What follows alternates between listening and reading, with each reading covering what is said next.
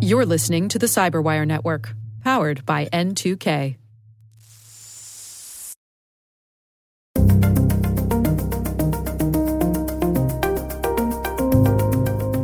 The more important behavior is just having a good amount of skepticism when you deal with anybody who calls you or asks you for your information. You need to vet those uh, exchanges before you ever send your social or your driver's license or your social security card to a stranger. Hello, everyone, and welcome to the CyberWire's Hacking Humans podcast, where each week we look behind the social engineering scams, the phishing schemes, and criminal exploits that are making headlines and taking a heavy toll on organizations around the world. I'm Dave Bittner from the CyberWire, and joining me is Joe Carrigan from the Johns Hopkins University Information Security Institute. Hello, Joe. Hi, Dave. Got some good stories to share this week, and later in the show, Blake Hall is CEO and co founder of a company called ID.me. We're discussing protecting your identity online.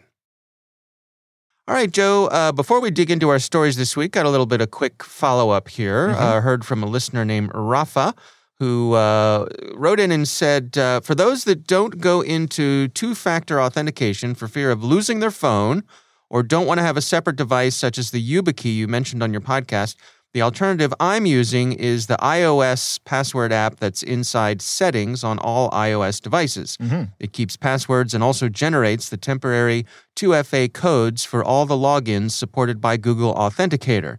So that was news to me. I, I, I was certainly aware of. Um, the password manager that's built into iOS. Right. And it's quite good and it's quite secure.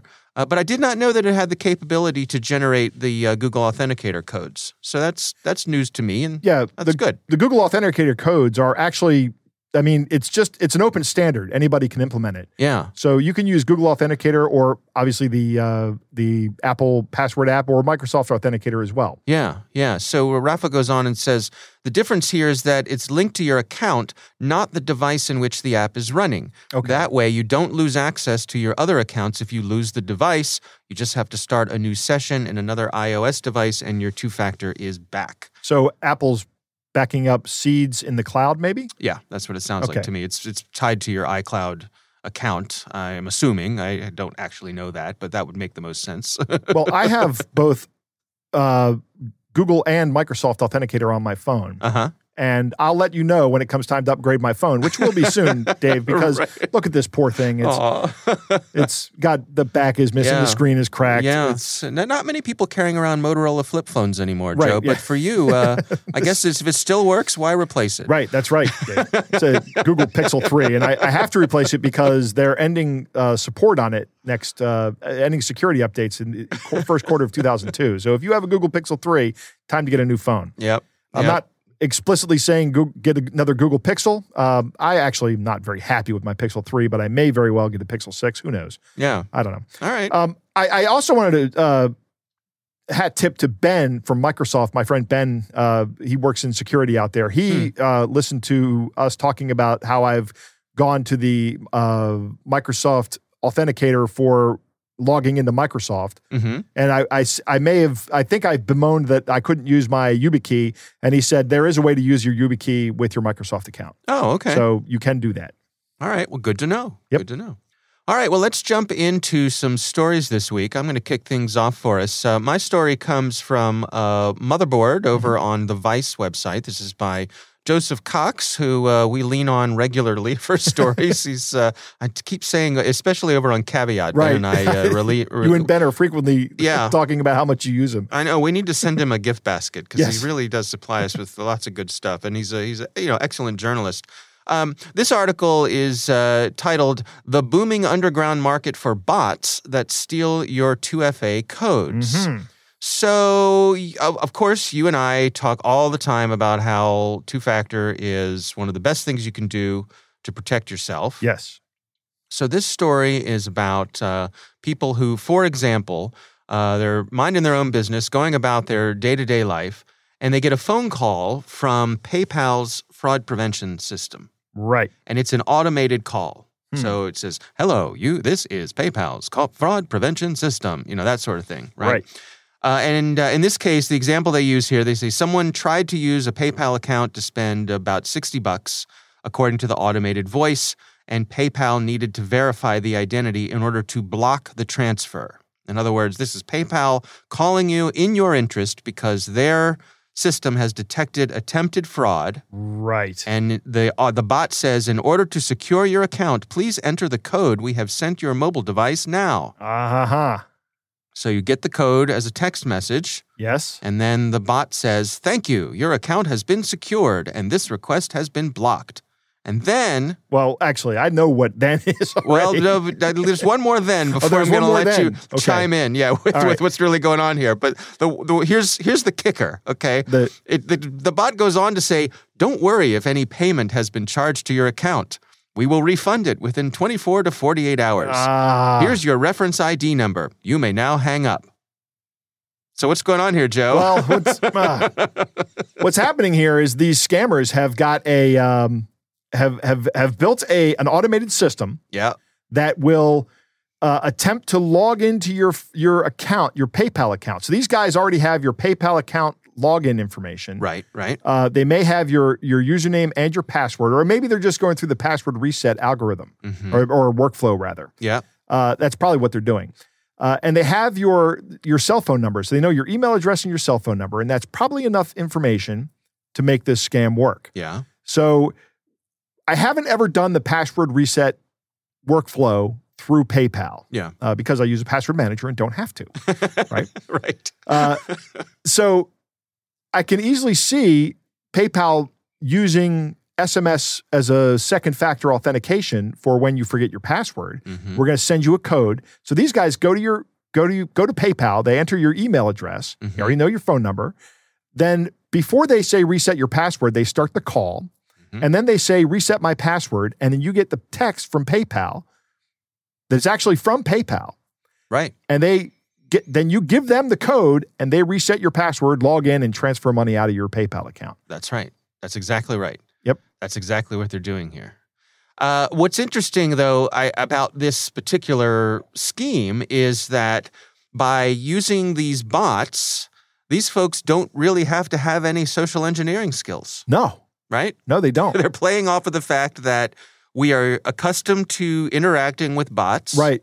It is not. Uh, it doesn't necessarily raise any red flags to get a call from a bot from a big provider like this. In fact, I would say it, it legitimizes it Right. yeah. because big organizations like this, banks, credit card companies, whatever, we're dealing with bots with them all the time. You, know, you call to get a new credit card. You call in. Who do you talk to? You talk to a bot. to a bot. Right. That's right. so uh, it sounds like that. And um, so these are services that people can buy. So it's uh, scamming as a service. Mhm. People can uh, buy time on these services, and they make use of a couple different technologies. Uh, you know, the ease of access to uh, phone, uh, you know, phone numbers and that sort of thing. Being able to spoof the caller ID, all that sort of thing Right. um, and uh, and away they go. So I guess um, what I'm curious about is how do we prevent this? If if um, if you're using multi-factor on PayPal and you tell them you don't want to use SMS, that's probably going to go a long way towards protecting you from this, right? Because if you're using a YubiKey or something like that as your second factor, Yeah, you know what? I'm gonna. I don't know how you do this, um, because I don't know what the what the password reset workflow looks like right? for PayPal. I don't know how because it could include an email address, right? They could Yeah. email you something, but then these guys will just ask you for the email code.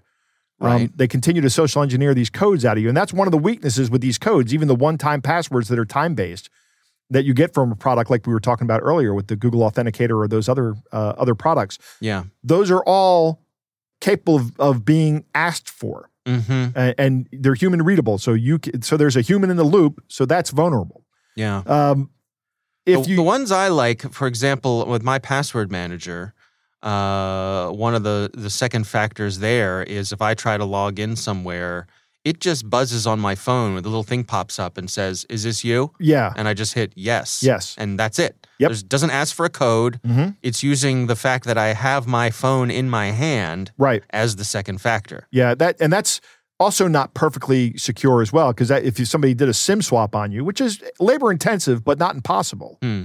then they would and then they installed the um the app. I, well, maybe I don't know. It depends on how secure you are from the beginning. Yeah, because I don't think the app really has anything to do with my Right. phone's SIM. I think the app is tied, you know, to Yeah, my on the internet. serial number or yeah, whatever. So, yeah, I don't know. But That's a good question. it's tricky. it is tricky. so for our to listeners, quote Run, DM, Run DMC. for our listeners, I suppose the take-home advice here is, of course, as always, be skeptical. Be skeptical. Right? Just because it's a bot doesn't Right. mean it's not uh, someone behind that trying to scam you out of something. The best best um, policy here is not to give out information on inbound calls. hmm Um, Yeah. You know, hang up and log into your PayPal account and then, or call PayPal customer support. I don't know. Does that even happen? I mean, I've never had to deal with anything via PayPal before, like anything going wrong, and I had never had to call their supports, their Mhm. support people. Yeah. Um, They I- exist. I don't think they're easy to get through to, Right. they exist. I had to get, I had a, a problem with an Amazon order just yesterday. yeah. um, and it took it took like three calls or the, the amount of searching I had to do on the website. I mean, these big tech companies, they're great and they make our lives so much better. But when something goes wrong, it's terrible. it can be. Yeah, Right. That's for sure. That's for sure. All right. Well, again, uh, that's uh, a story by Joseph Cox over on uh, Motherboard uh, from Vice, and we will have a link to that in the show notes. Joe, what do you have for us this week?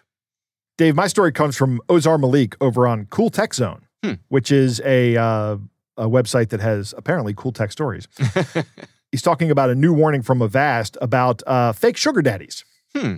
Okay. So the story talks about a young girl in her early 20s and how she almost got scammed while she was scrolling through Instagram. Hmm. She got a DM that was an older man who said he was looking for a sugar baby hmm to send 1500 euros per week to, hmm right?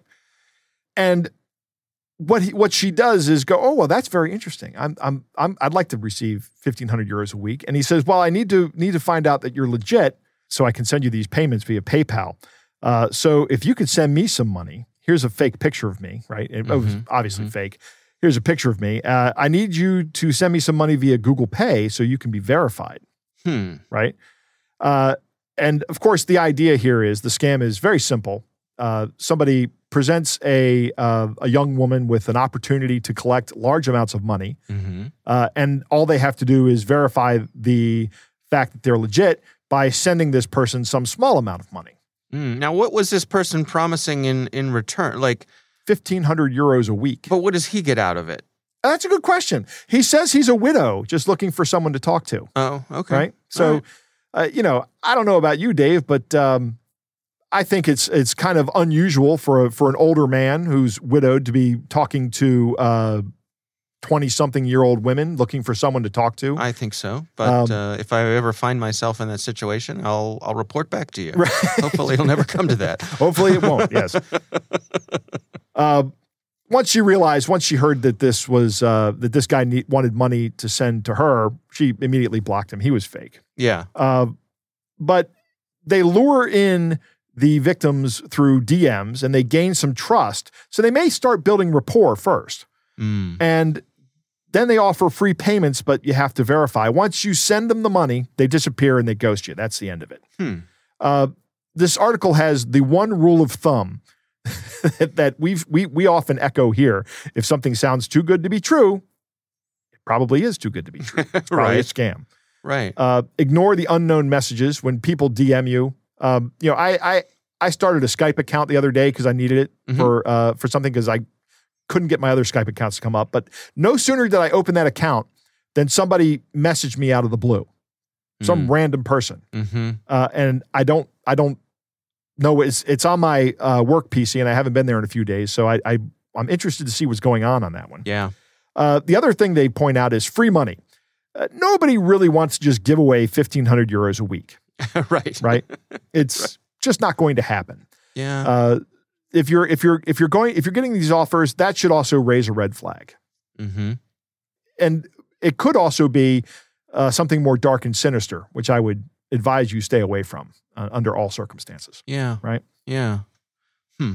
You could see though how somebody could get drawn in by this because it's a combination of, you know, if if you are, I mean, uh, you know, for a lot of people, especially young people, Right. you know, money's tight, Right. times are tough, and Yep. so You, hit the right this- person at the right point in time. Right, and, you have this sort of double whammy of someone who's offering to uh, ease your pain financially, but also they're showering you with compliments. You know, you you look like such a a kind person. You look so trustworthy. You know, I'm sure they say, "Oh, you're beautiful. You're Yeah, you're so nice." young. You you remind me of my, my wife when she was young. You know, that sort of thing." And so, as you said, they they build rapport and they really um, wear down your defenses. Right. And so this is one of the things we talk about is that the younger people are actually more susceptible to being scammed.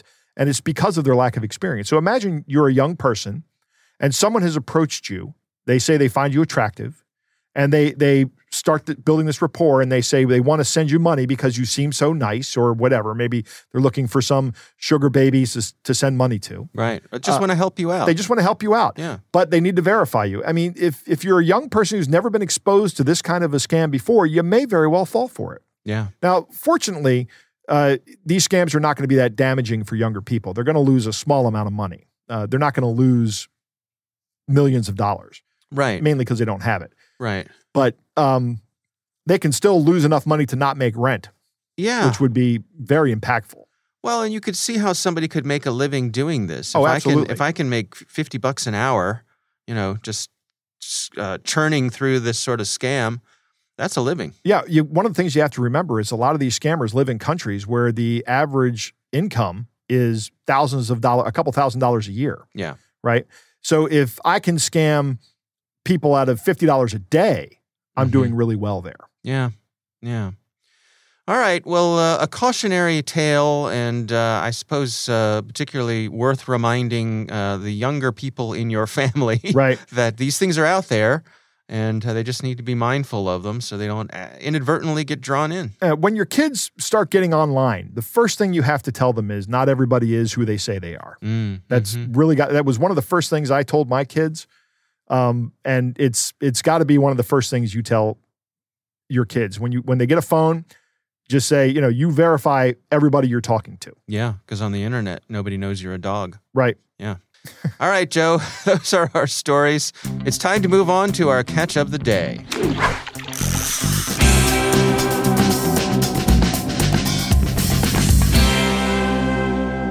Dave, this week I actually put together a stringer of the day. Okay. That's a fishing metaphor. All right. You get it? You ever go fishing, use a stringer when you catch a bunch I of fish? I have, uh, yes, I have gone fishing. I don't know that I've ever used a stringer, but I know what it is. Okay.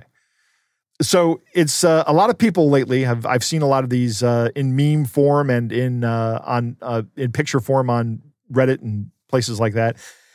They're impersonating celebrities, Mm. and this first one is coming from Lady Gaga. Ooh, I like Lady Gaga. I think she's the real deal. Oh yeah. Well, this is not the real Lady Gaga. Why don't you read this first one? This is this. pretty good. Hey, it's Lady Gaga.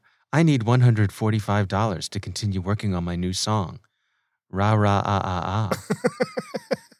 That's awesome, isn't it? Yeah. Lady Gaga needs $145 to continue working on a song. Yeah. This is one of the most successful artists in the world. Say, Lady Gaga probably has $145 in her couch cushions. Right. and she needs your help. yeah. Yeah. Okay. This Who is else? this one's my favorite. This one's from Jeff Bezos. Oh, okay. Mm-hmm. I love it. Read it. Hello, it's Jeff Bezos. you win special giveaway for $10 million. All me needed credit card info, okay? And the guy responds, he says, Hold up. How do I know this is really Jeff Bezos? he sends back a picture He sends of a back guy a picture of a bald guy in a tuxedo. who is not Jeff not Bezos. Jeff Bezos. no, doesn't. I, I mean, the only thing he has in common with Jeff Bezos is they're both bald, and I guess they both probably own tuxedos. Right. But other than that, anybody who's seen a picture of Jeff Bezos, this is not him. That's not Jeff Bezos. That's I've, I, I, I love it. All me need it. Mm-hmm. Credit card. Yeah, all me. uh, mm. right. All right, one one more. One more. This Okay. is from Dominic Monaghan, who Okay, uh, I'm- slides into somebody's Twitter's Twitter DM. Who's Dominic Monaghan? I'm He's an familiar. actor. He's an actor. yes. Ah, all right. Hi, thanks for your likes and comments on my official page. You are welcome to my private page where you can chat with me for free. You can me personally on Hangouts. Please don't share my private Gmail with anyone. This should confidential. Dom, and then it has the email address at Gmail. Right. That's that's the whole scam. Yeah. It's- okay. Uh, it's uh, it, the person replies, "Is this for real? Because I've had a lot of fake celebrity accounts contact me to last a lifetime." Mm-hmm. Mm-hmm. So obviously, this person is suspicious, but it, it's obviously not for real. Yeah. Uh, these are these are great. Yeah, I Like- could imagine someone who you know that's. A, it- have you ever had an interaction online with one of your favorite celebrities, One of my favorite celebrities. or I- just some you know celebrity that you admire, or you know that you have you ever had the delight of having some sort of interaction with a celebrity you admire who you never thought you would have the opportunity to interact with? I have, and and it's thrilling. I have I have had some interactions with uh, with some music acts, but Yeah. they're not that big. Okay, So they yeah. they use social media to interact with their with their fans. Right, So right. yes, I have had that, but not with uh, not with anybody major. Yeah, well, it's thrilling, and Yeah. and and because of that, that's again, that's where you get your your defenses get short circuited. Oh, I did have Kevin Smith like one of my tweets once. There you go. See, exactly. There you go. That was that was the highlight It was of my thrilling, right? Yeah. yeah. You were you were walking on air for the next was. couple days. Of Yeah. course, I mentioned him in the tweet though, and, and it was about something he had written in a in in a uh, in a comic book trade I had. Mm-hmm. It, it was quoted as the the comic book being uh, being one of the most important comics of all time, and he liked the tweet, and I was like, ah, Kevin Smith liked it. Yeah. Well, there you go. You're right. It was it was the star power was uh, was Yeah. uh, mesmerizing. And that's what these people are taking advantage of. That's right. All right. Well, that is our catch of the day. We would love to hear from you. If you have something you'd like for us to cover on the show, you can send us an email. It's hackinghumans at thecyberwire.com.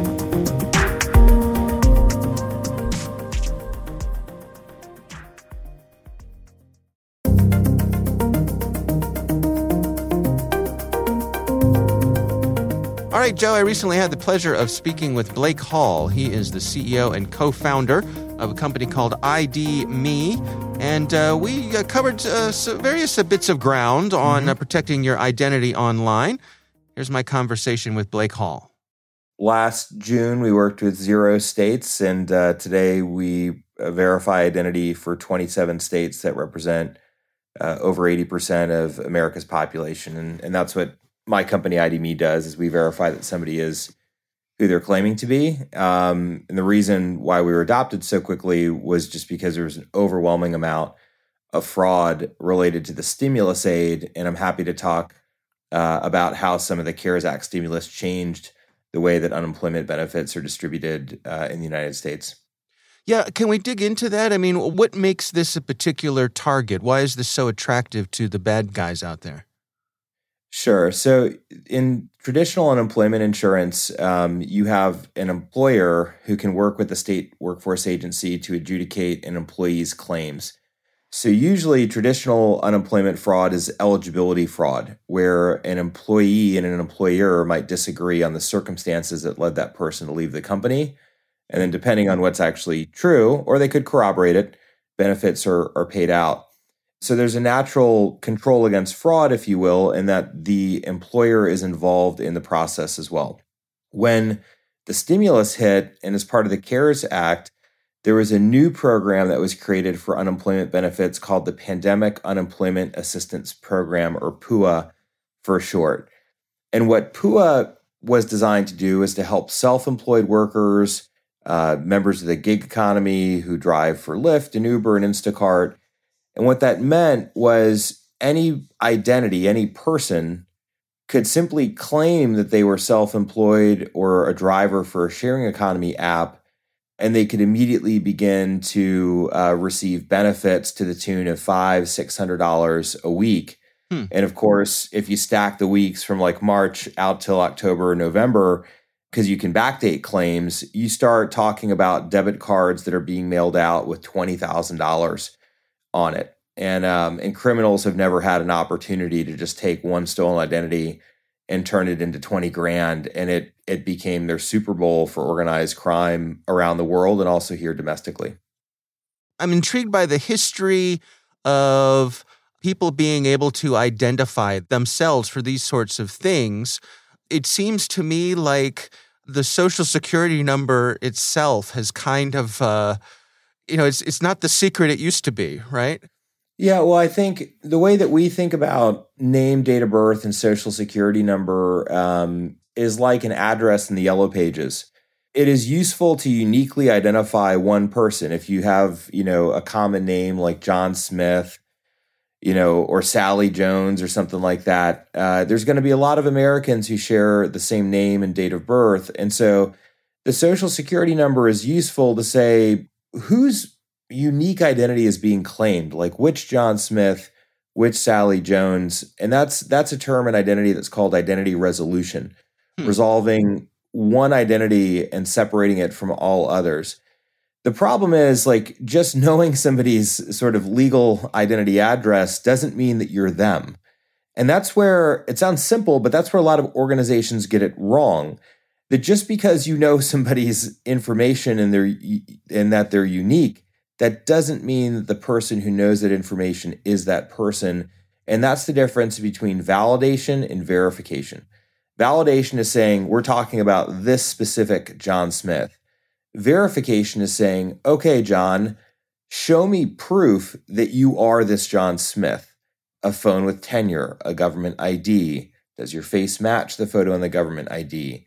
Has that been altered? Does the address history for this person match? And does that also tie back to the address tied to the phone and tie back to um, to records? And so that was the piece that was missing with this program initially, in that states were largely just taking it on an honor system that if you knew the name, date of birth, social, you were that person hmm. and they were distributing aid because they're running on 1980s technology and none of them were nearly equipped to do any kind of remote digital identity verification and and once fraudsters realized that and once the weeks began to stack $600 $600 $600 you had an amazing profit opportunity from their point of view with virtually no security to stop it because you can buy all these breached identities, you know, from from all the various breaches in the dark web for pennies or dollars.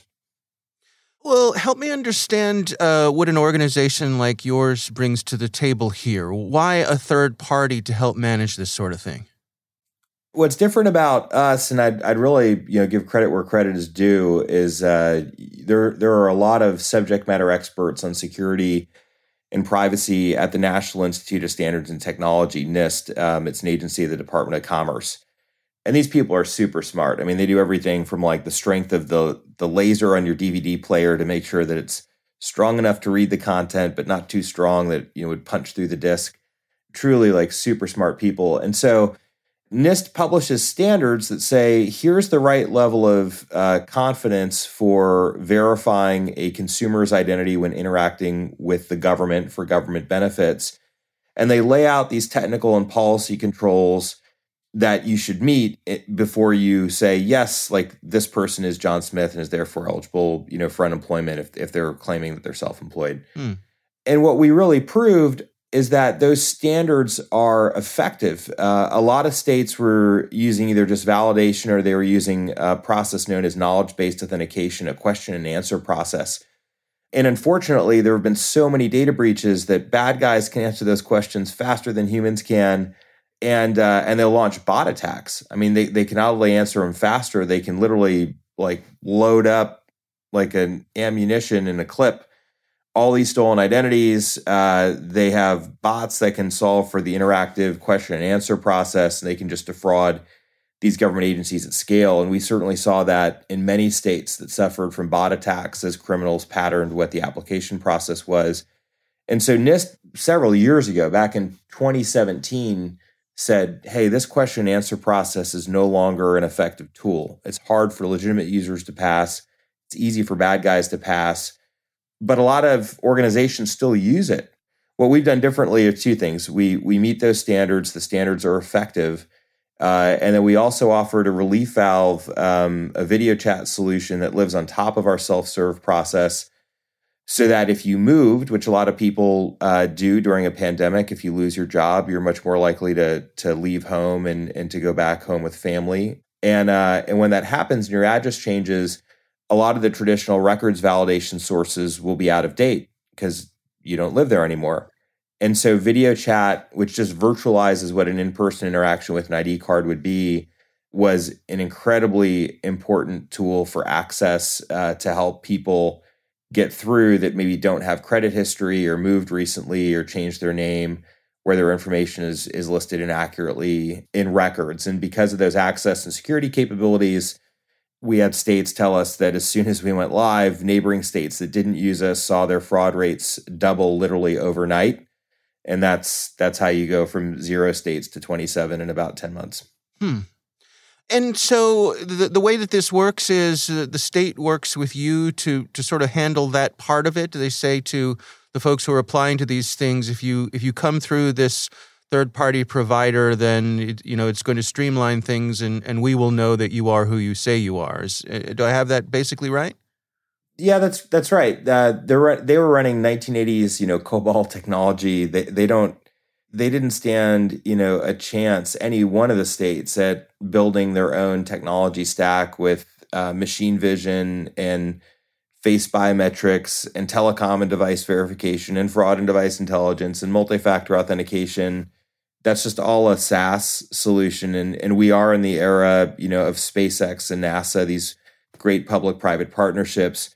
So we're a federally certified identity provider they plugged us in and said, yes, you can apply for this program, but first we need to verify that you are who you're claiming to be. And uh, a number of states did that in September and October. Uh, and then the federal government actually required it by law in December of last year uh, during the second round of the CARES Act stimulus. And how do we be sure that we're not you know, dividing folks into the haves and the have-nots? That you know, having a this additional step isn't some sort of uh, you know burden that folks who already might be in a in a position of need uh, might be an extra step that makes it harder for them. Well, the reason these standards exist in the first place is that if you want access and equity, there has to be harmony between security and access up front because the the long-term effects of saying hey we want to distribute the aid and we just want to get it out the door we're not going to verify identity at all mm-hmm. that actually dramatically decreased access over the long term because criminals were just filing in mass in these other people's identities and when that actual person needed the aid themselves they would often go to file and there's a lot of stories about this and find out that the criminal had already registered their own identity before them Mm. And when that happens, they are completely blocked from their benefits. And um, and these call centers are overwhelmed, and they could go, you know, days or weeks without even getting through to somebody at the call center. And even when they get through to the call center, a human being isn't able to like effectively adjudicate which application is the criminals and which application is the real persons because criminals will also use these member support channels and, and use a technique called social engineering to trick state employees and target them that way. Hmm. So if you don't get the security right up front, you actually reduce equity and access because criminals are able to claim your identity before before you are and if they're being paid out in a state and the states talk to each other they'll say sorry dave out of luck yeah. You know, to put that in context, when we went into like California on October 1st, California's agency was completely shut down at the end of September due to fraud for two weeks. Virginia had to shut down in April of this year due to fraud prior to our introduction. Arizona had 570,400 new pandemic unemployment assistance claims in a week. This is a state with a population of 7.2 million the week before our introduction. The week after our introduction, 6,700. Hmm. And as these fraudsters learned the system and they moved horizontally, they began to attack traditional unemployment insurance uh, and just flood the zone and overwhelm these like small business owners with paperwork that they could never hope to respond to, like two, 300 employees at like a five person pizza shop. And then knowing that the states would pay out claims before uh, letting a backlog accrue and so the fraud metastasized to even you know the traditional UI programs and, and outside of the the new stimulus program. So it's a new persistent threat that's not going to go away. But it's important to put in context. Many of the agencies we work with had completely shut down. They were they were not functioning at all prior to our introduction because the fraud was so overwhelming they couldn't distinguish fraudulent applicants from legitimate applicants. So, you know, in those states and the the timelines like right there, we were the critical tool that allowed them to open back up in the first place. And um and that's the reason why. And what happens when a fraudster tries to make their way through your system? Sure I'm sure you've experienced that. yeah. Uh yeah, no, this last uh you know, 15 months or so, it's been unbelievable. I've never seen fraud anywhere like this. I mean, even right now, the rates targeting some California, Arizona, Nevada, some West Coast states, they're they're 15 times the rate of fraud that we see at the Internal Revenue Service, hmm. to put it in perspective, um, in terms of fake IDs and everything else. There are three types of fraud. There's first party fraud, and that's you are who you're claiming to be, but you're clearly not eligible for something. And th- these are folks who will like get packages from Amazon and then they'll say, I never received the package. I want my refund. And they try to keep whatever they ordered plus mm. get their money back. Mm-hmm, mm-hmm. You have second party fraud, and second party fraud is, is somebody who's in a position of trust or agency that abuses that position of trust. It could be a spouse, it could be a doctor, it could be an orderly who works at a nursing home. And in fact, we saw that as well um, earlier on. And this is actually, I think, an investigation that's happening right now in Pennsylvania uh, you had orderlies taking mentally challenged people into the bathroom and attempting to speak for them off camera and to use their identity documents to to file for unemployment. Uh, wow. To you know, just really really awful stuff. And then you've got third party fraud. And so third party fraud is uh, you know somebody you know taking um, stolen personal data and then claiming to be uh, some you know somebody else and yeah, we saw a, a ton of that. A full, you know, anywhere from like twenty to thirty percent of the the people that were actually trying to verify their identity uh, was just pure third party fraud. And then we see about ten percent of the attacks, probably more now actually, uh, because we've we've shut off the third party fraud. So they're they're moving to like trying to scam victims to helping them. Uh, something called social engineering, where they, will tell somebody that they've won, you know, prize money or they're going to get a job. Mm-hmm. And this is almost the convergence of third party and first party fraud, where criminals, once they're not able to use like stolen data to verify identity anymore, they'll engage in these elaborate cons and scams where they literally have scripts and it's like a boiler room where they convince different folks that they won prize money or a romance scam or that they're going to get a job and they harvest their personal data and they collect their government IDs and they convince them to click links and take selfies. And that's kind of where the fight is at right now. That um, we are extremely effective at preventing folks from identity theft, but protecting you know you from yourself is is a pretty tall order. Although we have a lot of controls in there that we've built in, it's cat and mouse to pierce the scam to let these folks understand that they're being tricked. So we'll send text messages during the verification to say, you know, hey, this verification is for Indiana DWD or this is for Georgia DOL. So that really disrupted like prize money scams because it'd be like, well, you know, or romance scams because it'd be like, well, why why am I verifying, you know, for a state workforce agency that's dissonant with whatever the attacker is telling them? So then the attackers change their methods and they move heavily towards like job scams, which could have some plausible relationship to a state workforce agency.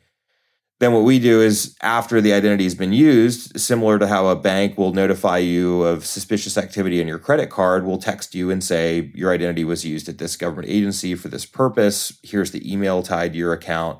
And so now victims have the opportunity to say, no, I don't recognize that email. No, I didn't authorize that use. And um, and a lot of the same tactics you see in payments are there, but um, but that's that's a different ballgame because the actual owner of the identity is taking the verification steps. They've just been tricked into cooperating with the attackers. So, what are your recommendations here? I mean, for folks who want to do a better job of protecting their own identities and try to, you know, prevent these fraudsters from from borrowing their identities, um, what are some of the steps they can take? Sure. So, you know, the, the first thing um, you, you can do credit monitoring and, and things like that. And there's there's some identity theft protection services that are out there. That that's certainly something that that everyone can do. if they just want to kind of understand what's going on and get alerts uh, if their identity is being used in a particular way. The more important behavior is is just having um, a good amount of skepticism when you deal with anybody who calls you or or ask you for your information through social media you need to vet those uh, exchanges before you ever send your your social or your driver's license or your social security card to a stranger. And uh, some of the ways that you can do that, I mean, one, no legitimate organization will ever ask you for like the six digit code that's texted to your phone Mm. or for your sensitive information over, you know, Telegram or WhatsApp or or even like Google Chat or whatever. And if you are, you know, in in the process of getting a job, if you think that that's true, you should validate that directly with the official business line of the business and their HR department to make sure that you're actually engaging with an authorized representative of the company and that they're aware of it. Because these criminals are exploiting all this move to remote work and hiring where the in person interactions are less frequent. And so there just needs to be a little bit of, um, of vetting and validation, ironically, that uh, that folks do on these offers before they just blindly start to send out their information. Because some of these con artists are really, really good and persuasive. Uh, but at the end of the day, if you just go back to the source and the business itself, you can find out whether it's legitimate or not.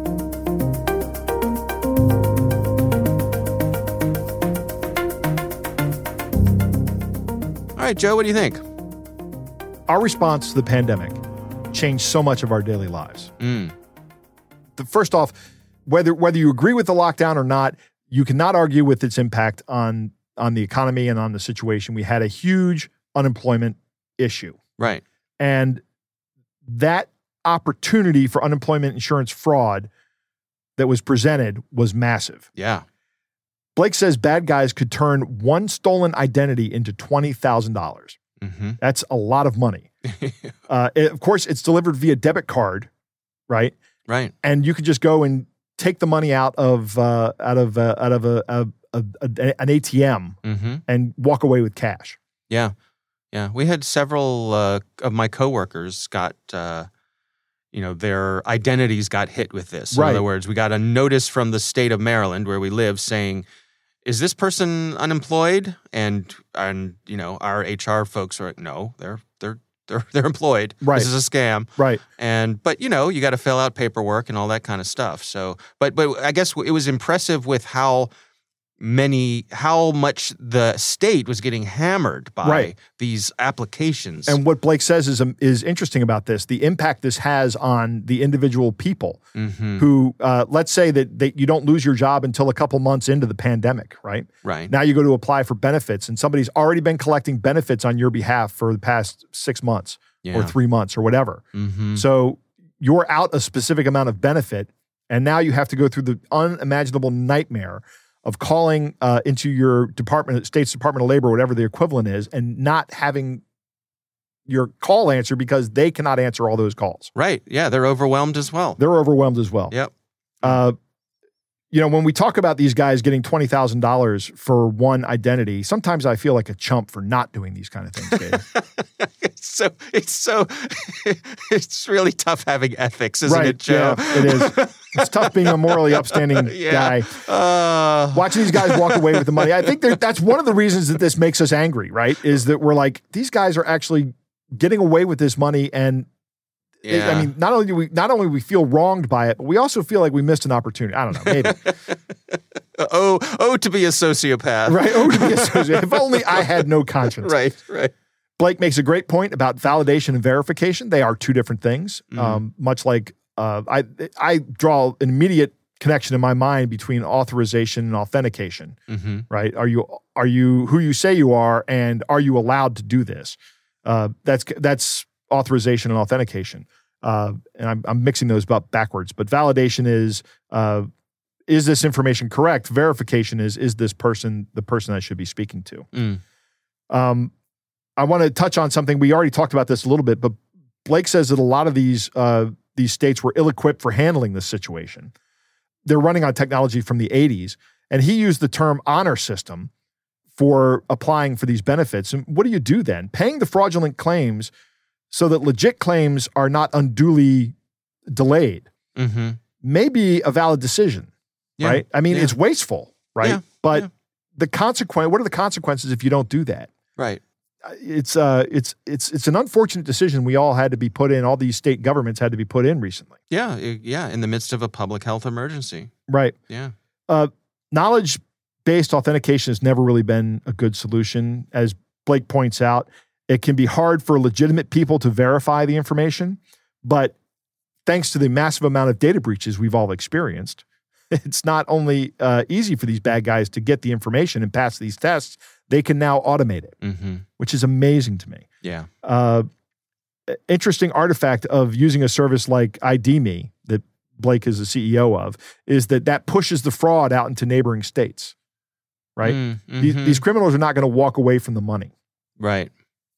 Yeah, and I guess uh, ultimately it gets everybody to up their game, but Right. it's not all going to happen at once. Right, especially when you're talking about state governments Mm-hmm. in uh, in a country like like the United States, where where the federal government doesn't do everything. You know, you think of smaller countries, Yeah. and their federal government can handle a lot more because they don't have to take care of the world's third largest population, right? right. right. Um, so we rely heavily on our state governments to do this. Well, that's a very disparate system, yeah. and uh, you know there are certainly advantages to it, but because of the nature of our uh, system of government, it makes this kind of thing possible. You know, where one state has a, a system and another state doesn't. Yeah, absolutely. All right. Well, our thanks to Blake Hall for joining us. Again, uh, the company is ID.me, and we do appreciate him taking the time.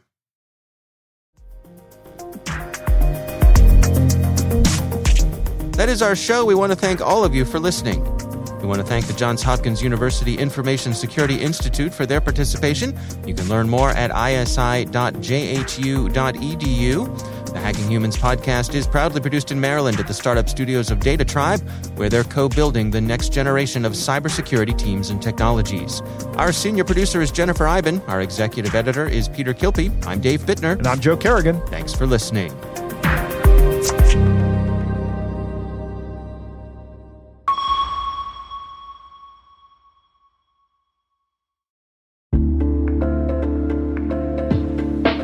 Listeners. We're always looking for ways to improve the N2K Cyberwire network and maintain the intelligence driven news experience that keeps you in the know on the latest developments in cybersecurity. We've launched our 2024 audience survey and would love for you to take a few minutes to share your feedback. And hey, there's even a chance to win a $100 Amazon gift card if you complete the survey. Visit cyberwire.com slash survey. That's cyberwire.com slash survey and share your feedback now.